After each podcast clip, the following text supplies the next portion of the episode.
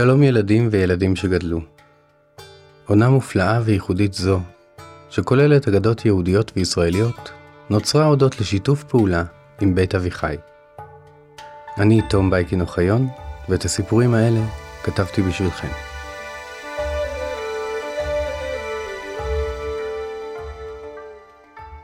הידיים מונחות בצד הגוף, ליד המותניים.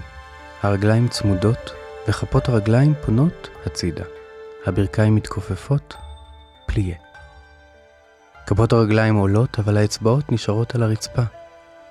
רלווה. הידיים נפתחות, ואז הגוף מתחיל לנוע בחדר. ההופעה מתחילה. זהו, הריקוד. לאט לאט הגוף זז, והוא לא סתם הולך לאיזה מקום שצריך להגיע אליו, הוא שר שיר או מצייר ציור. לפעמים זה ממש נראה כאילו הרקדנית שכחה שהיא בת אדם, ובתנועה שלה היא מציירת לפנינו ציור שאי אפשר לספר אותו במילים. מול הרגע הזה, כדאי פשוט לשבת בשקט ולתת לנשמה לזוז דרך העיניים. ההגדה שלנו היום תהיה כמו ריקוד, נעה ממקום למקום, פוסעת צעד אחד ואז הופ, קופצת. מרקדנית אמיתית, כל רגע דורש את הגוף ואת הנפש. בשביל לקפוץ גבוה, צריך למתוח את כל הגוף, לא להשאיר חלק אחד שלא מתאמץ. כך מגיעים בדיוק למצב המושלם. להיות הרקדנית הראשונה, הפרימה בלרינה. כדי להיות כזו חופשייה, נינה ידעה, אסור לוותר.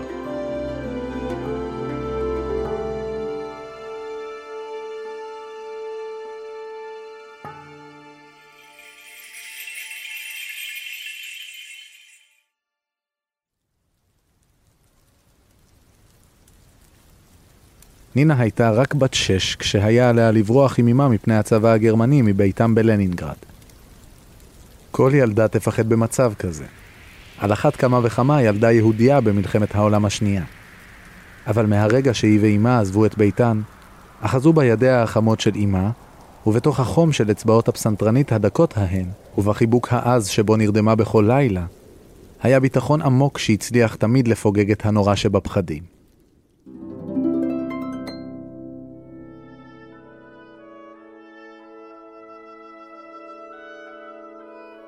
אם בכל זאת הצליחה איזו דמעה להיווצר בפינות עיניה, או חשש קל שבקלים הצליח להתגנב לליבה, אמה ניחמה אותה במילים הרכות, יש אלוהים, לא מוותרים. בשיא המלחמה, נינה ואימה נאלצו להסתפק בפרוסת לחם אחת ביום. פרוסה אחת לכל זוג ידיים עובדות הייתה ההוראה לחיילים. אבל בתוך הפקודה הנוראה, אמה של נינה זיהתה הזדמנות. אם גם את תעבדי, אמרה לויטה, נוכל לקבל שתי פרוסות לחם. גם זה לא הרבה, אבל זה יכול להיות מספיק כדי שנשרוד. איזו עבודה אני יכולה לעשות? אני רק ילדה קטנה, שאלה נינה ואימה רק השיבה במילים, יש אלוהים, לא מוותרים. בעזרת מכריה מעולם המוזיקה, הצליחה האם למצוא לביתה עבודה בתיאטרון בו חיפשו רקדנית לתפקיד הילד הקטן בבלט חליל הקסם. שם ההופעות לא הפסיקו, למרות הרעב ולמרות ההפצצות. יכול להיות שיש ביניכם כאלו המרימים גבה לנוכח העובדה שבזמן מצור ורעב ומלחמה, בזמן של סבל נורא, היו אנשים שעדיין רקדו על הבמה. אבל כל עוד המסך נפתח והקהל בא, יש חיים. שכן מה הם החיים בלי תרבות ומופע? כמובן זו לא הייתה הופעה רגילה. פה ושם נגן התעלף מחמת הרעב, פה ושם רקדנית הסתחררה. נינה קיבלה את תפקידו של ילד קטן בשם סקורו חוד, שצעד על הבמה במגפיים, חצוצרה בידו, אבל לא היו לה תיאטרון בגדים בשבילה, שלא לדבר על חצוצרות בגדלים שמתאימים לילדים. אז בכל ערב היא עלתה על הבמה במגפי חיילים רחבות וחצוצרה ענקית. תחילה הרגישה מטופשת ומגושמת. פעם אחת אפילו נפלה על הבמה. נינה לא חששה, אבל היא התחילה להתבייש, כשלפתע קול נעים החל מתגלגל לכיוון הבמה. הקהל, שראה את נינה צועדת מגושמת כקרפדה למרכז הבמה, חשב שהנפילה הייתה חלק מהמופע והחל לצחוק. כוח רב יש בצחוק. על אחת כמה וכמה כשהוא מגיע מקהל יודע סבל שהגיע לכאן בשביל לחוש הקלה, בשביל לצאת לרגע מהזמן ולחזור להיות בני אדם. נינה התמלאה מהצחוק הזה כמו ממאה פרוסות לחם. ומאותו הערב לקחה על עצמה להצחיק את הקהל בצעדיה. היא הייתה מדדה כברווז, מסתחררת כסביבון ומועדת כשיכור, והקהל נענה בשמחה. הילדה הזו, הם לחשו זה לזה בחשיכה, היא עוד תהיה כוכבת. כשנגמרה המלחמה, נינה ואימה חזרו ללנינגרד ההרוסה. תיאטרון קירוב המפואר נהרס בהפצצות, אך בית הספר למחול שעמד לידו נותר. נינה הייתה יכולה לחזור לבית ספר רגיל ולשוב להיות ילדה ככל הילדות, אבל היא סירבה. הקשר הזה בין אומן לקהל, ההתרגשות שיש בצעד הראשון אל הבמה, האושר שבהתנשפות בזמן ההשתחוויה, לא היה דבר שהשתווה להם. לכן החליטה להצטרף לבית הספר לבלט. בית הספר לבלט פתח את שעריו לכל מי שרצתה לנסות להתקבל אליו, אבל בכל שנה נשארו בו פחות ופחות רקדניות. האימונים היו קשים מאוד. אפילו לילדות בנות שמונה לא ויתרו. הן היו צריכות לפתח גמישות ויציבה ולהישאר באותה תנוחה בלי לזוז במשך זמן רב. וגם בין אלה שהצליחו לשרוד את האימונים המפרכים, תלמידות רבות לא המשיכו לשנה הבאה. כדי להמשיך, לא היה מספיק לאהוב את המחול והבמה. אפילו לא היה מספיק להשקיע בלימודים, היה צריך גם את הגוף הנכון, לא נמוך מדי ולא גבוה מדי. השרירים היו צריכים להיות חזקים ומוערכים, היה צריך כוח ועדינות, נוקשות וגמישות. בעיקר פרופורציה. יחס מדויק בין גובה למשקל, בין אורך הרגליים לידיים. בתום כל שנה היו מעמידים את הרקדניות ובעזרת טבלאות מדויקות וסרטי מדידה שונים בדקו מי מהן שמרה על הפרופורציה. כך, בכל שנה עוד ועוד רקדניות נאלצו לעזוב את בית הספר בבכי. הן לא היו אשמות בכלום. חלקן אפילו היו רקדניות מצוינות, אבל לבית הספר לבלט לא הספיקה רק מצוינות. מבחינתם, בלרינה רוסית הייתה צריכה להיות לא פחות ממושלמת. שנה אחרי שנה נינה ניצבה למדידות לצד חברותיה, מפחדת שמא הפעם תגלה שגבהה מהר מדי, או שרגליה התארכו יותר מדי. להפתעתה ולשמחתה, בכל שנה היא עברה את הבדיקות והתקבלה להמשך האימונים. פעם אחת, בתום המדידות, שמעה את המודדת לוחשת למנהל בית הספר, היא מושלמת. בתום הלימודים המפרכים, נינה התקבלה ללהקת הבלט של אחד התיאטראות הכי גדולים בעולם, תיאטרון קירוב. לפני המהפכה, תיאטרון קירוב נקרא תיאטרון מרינסקי המלכותי. כאן צ'ייקובסקי העלה לראשונה את יצירותיו. כאן הכוריאוגרף פטיפה הפיע חיים בחלומותיו. כאן אנה פבלובה רקדה. כאן הבלט, למרות שנולד באיטליה ופרח בצרפת, הפך רוסי. נינה הייתה גאה מאוד, אבל מיד אחרי שהודיעו לה שהיא התקבלה ללהקה, המנהל האומנותי קרא, אצלי היא לא תקבל יחס מיוחד. היא תעמוד בשורה ותתחיל בהתחלה כמו כולן. נינה לא ציפתה לפחות, ומהיום שזכתה לעמוד לצד הבר על רצפת העץ של חדר החזרות, נתנה את כל כולה בעבודה הקשה של חישול גופה של ילדה לרקדנית עילית. נינה לא הייתה גאוותנית ולא שחצנית, להפך, היא הייתה ביישנית ושקטה. הקשיבה להוראות הכוריאוגרף ולא למחמאות שלו. במהלך האימונים, הפרימה בלרינה של הלהקה החלה להבחין בילדה הזו שבאה בכל יום בצוואר מורם ומתאמנת בשקט כאילו היא טובה יותר מכולם. היא וחברותיה התנכלו לנינה, ומיהרו להשפיל אותה בכל פעם שעשתה טעות. בסוף החזרות, כששבה בוכייה לאימה, נינה סיפרה לה על כל התלאות שעברה. אם לא די בכך שהחזרות העמיסו על הגוף בכאבים, ההקנטות החוזרות ונשנות הכבידו על הלב. יש אנשים, הסבירה לה אימה, שכדי להרגיש גבוהים, מנמיכים את כולם מסביבם. הם לא יודעים שכדי להיות גבוהים באמת, עלינו להרים את עצמנו מעלה ולא להוריד אחרים. לא מוותרים, אמרה נינה לעצמה. ומאותו היום התמקדה באימונים בנחישות יתרה ולא התייחסה יותר להערות החברות ללהקה. בכל פעם שרקדנית אחרת זכתה לתפקיד ראשי, בין אם בגלל כישרונה או בגלל שהיא צעקה הכי חזק על המנהל האומנותי, נינה שתקה וויתרה. אבל לעצמה לא ויתרה ובאימונים המשיכה לתת את כל כולה. החזרות היו קשות ומפרכות לכל הרקדניות, לא רק לנינה. כך קרה שבאחת החזרות, יום לפני המופע, הפרימה בלרינה שברה את רגלה. ההצגה חייבת להימשך. אבל מי יכול להחליף את הרקדנית הראשית בכזו התראה קצרה?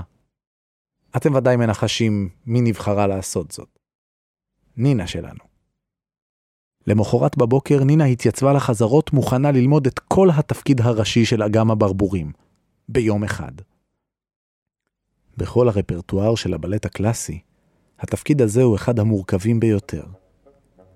הרקדנית הראשית צריכה להיות שתי רקדניות ביחד. ברבור לבן, מלכותי, מלאכי ותמיד בשליטה בתנועותיו, וברבור שחור, פרוע ומלא רגש שינה ממש על הסף של השליטה. זה התפקיד שהיה עליה ללמוד. היא הכירה את הצעדים מהתבוננות ברקדנית הקודמת בזמן החזרות, אבל יש הבדל בין להכיר תנועה בראש ולהכיר אותה דרך הגוף. באותו היום הזמן היחיד שבו היא נחה היה ממש לפני המופע, כשהיה עליה לשבת בזמן שאיפרו אותה וסידרו את שערה. במקרה באותו הערב, על אחד הכיסאות באולם החשוך, ישב לא אחר מהמנהל האומנותי של בלט בולשוי המפואר במוסקבה. צופה בלט משכיל ומנוסה כמוהו לא מסתפק בתנועה הנכונה, בתואם המושלם בין המוזיקה והרקדניות, בדיוק השטחי. בזמן שרוחו נעה לכיוון הבמה, עיניו תרו אחר אותו הדבר הנעלם שלשמו נולד הבלט. אותו הרגע שבו הגוף הופך לתנועה והרקדן למלאך. אותו הקסם הנסתר, שמנתק אותנו מהרגע הזה עם הבמה והכיסא והכרטיס, ושולח אותנו לעולם אחר, מלא פיות וכישופים. הוא לא נפוץ, הקסם הזה, וגם הגדולים ביותר זוכים לקחת חלק בו לעתים נדירות. באותו הערב, הקסם הזה קרה.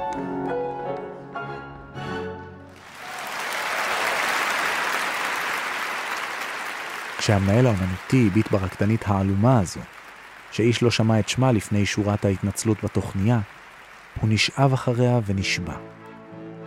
מיד אחרי המופע, מיהר אל מאחורי הקלעים לפגוש את נינה ולהציע לה הצעה שקשה לסרב לה. בואי איתי לבלט בולשוי ואתן לך את תפקיד הפרימה בלרינה של הלהקה החשובה בעולם. נינה ארזה את חפציה ועלתה על הרכבת שלקחה אותה הישר למוסקבה הבירה.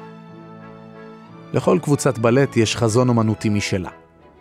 וכשם שהיום הגישה הקלאסית של הבלט המלכותי של דנמרק שונה מהגישה החדשנית של הבלט של ניו יורק, כך גם בברית המועצות. הרצון של בלט קירוב לשמור על העבר היה שונה מהרצון של בלט בולשוי לחקור את העתיד.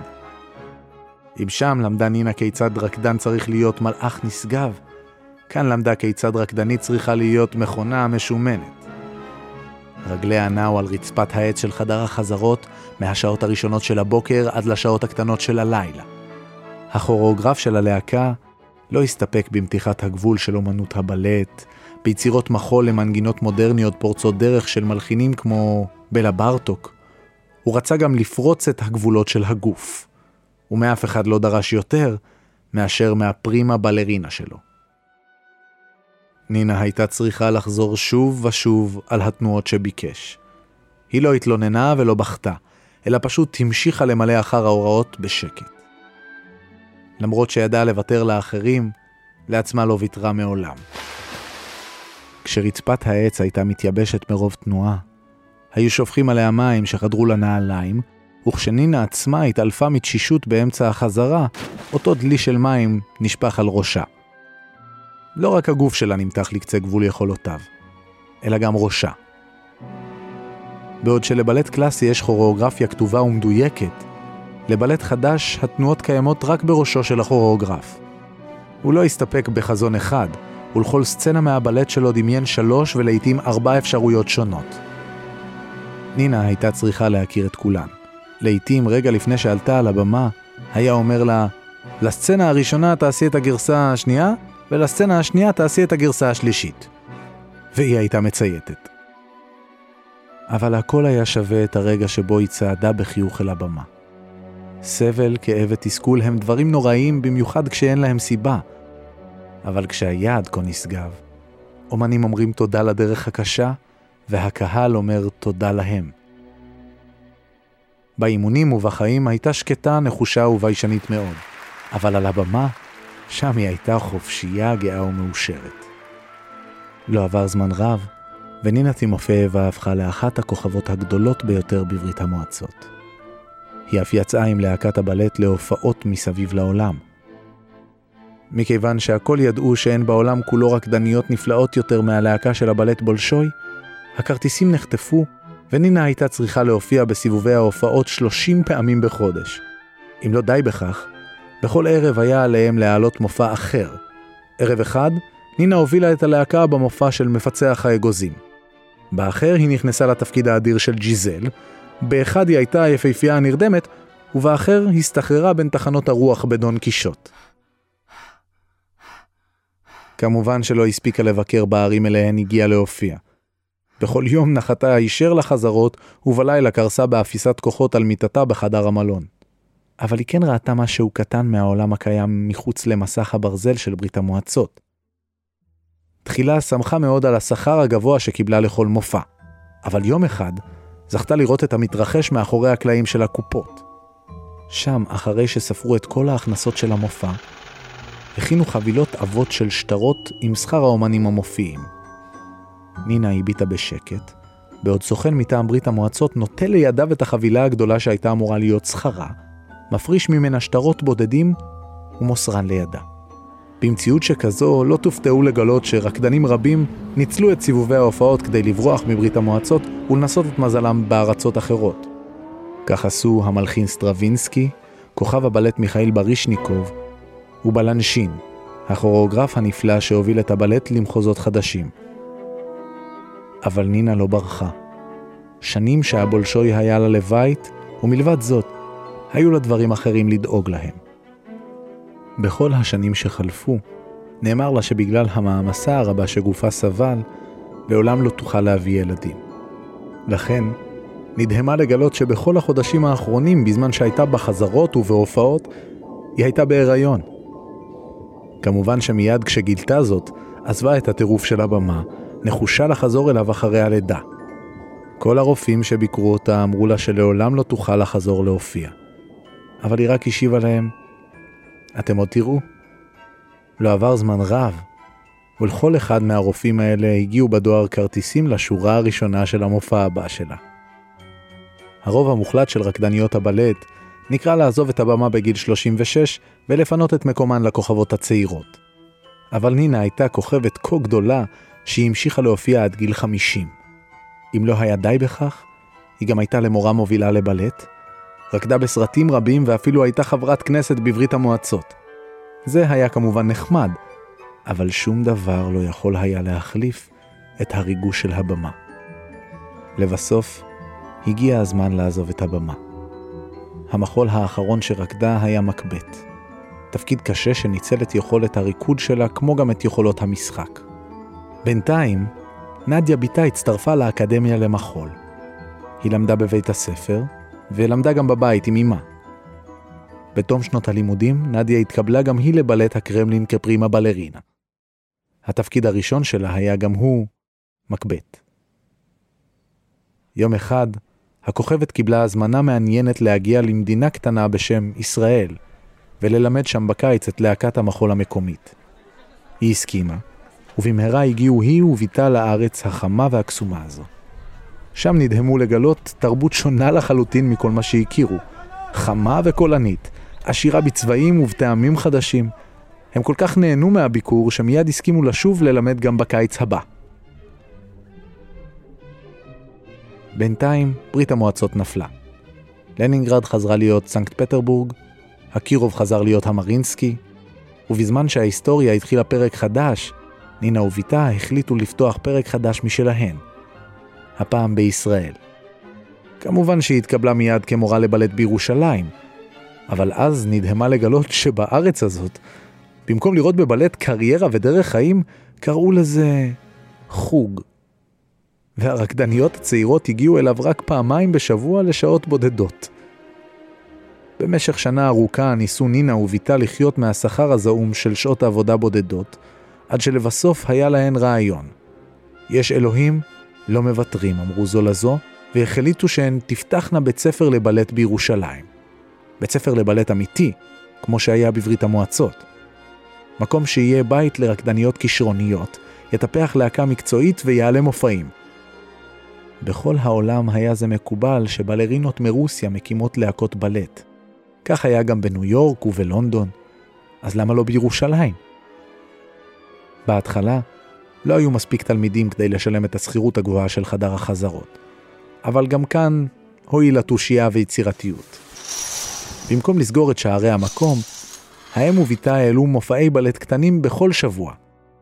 במהרה, השמועה כי לא אחרת מנינה טימופייבה, הכוכבת הגדולה של בלט בולשוי מופיעה בישראל נפוצה. ורבים מיהרו לזכות לראות את הרקדנית בת ה-70 מופיעה על הבמה.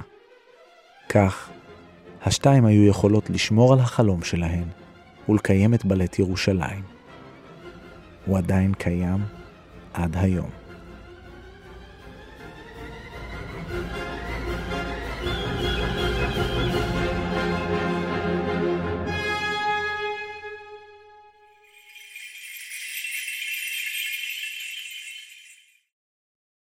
נינה לא ויתרה, והיא זכתה להגיע למצב שלא הרבה אומניות מגיעות אליו, אל המקום שבו היא והריקוד נהיו לדבר אחד. שם היא הייתה חופשייה. שם הגוף הפך לתנועה שיש בה הרבה מאמץ, אבל בעיני הקהל אין בה מאמץ בכלל. תנועה שהיא טבעית, כמו התנועה של גלי הים. נדיר שאפשר להיות כל כך חופשיים, ובמיוחד בזמנים בהם כל העולם סוער. לפעמים אפשר אפילו לשמוע אנשים שואלים, לשם מה צריך לרקוד? לשם מה צריך אומנות? מה דעתכם? למה צריך אומנות?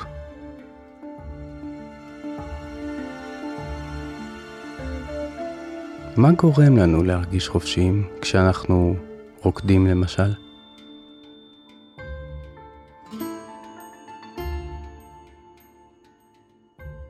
מלבד האגדה הזו, עוד אגדות שהיו באמת תוכלו למצוא בפודקאסט שלנו.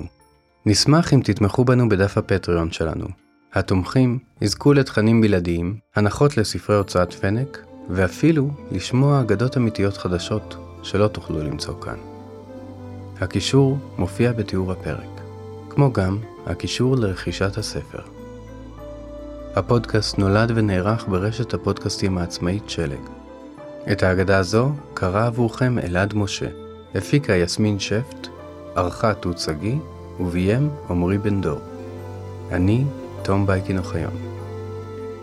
ואם רק תסתכלו טוב טוב, תראו שכל אחת ואחד מכם הוא כבר גיבור של אגדה.